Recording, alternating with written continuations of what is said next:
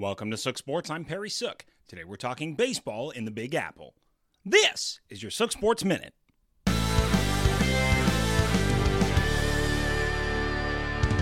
A coup in the Citi.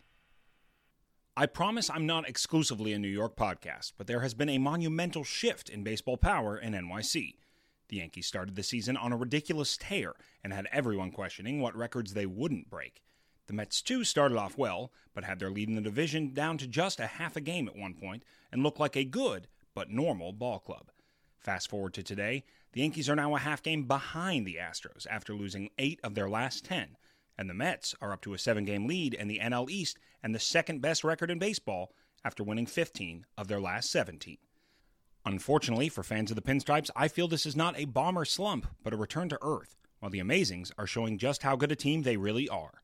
Why? Pitching and the way they're scoring runs. Cole has been anything but a consistent ace for the Yanks, and with Sevy out for injury and Montgomery out in St. Louis, the rotation has shown its holes. Meanwhile, the Mets have added back one of baseball's best in DeGrom and are getting the Scherzer we thought they could, and have had solid outings from the rest of the staff. On offense, the Bombers have lived and died by, well, the bomb, scoring almost half of their runs off the long ball.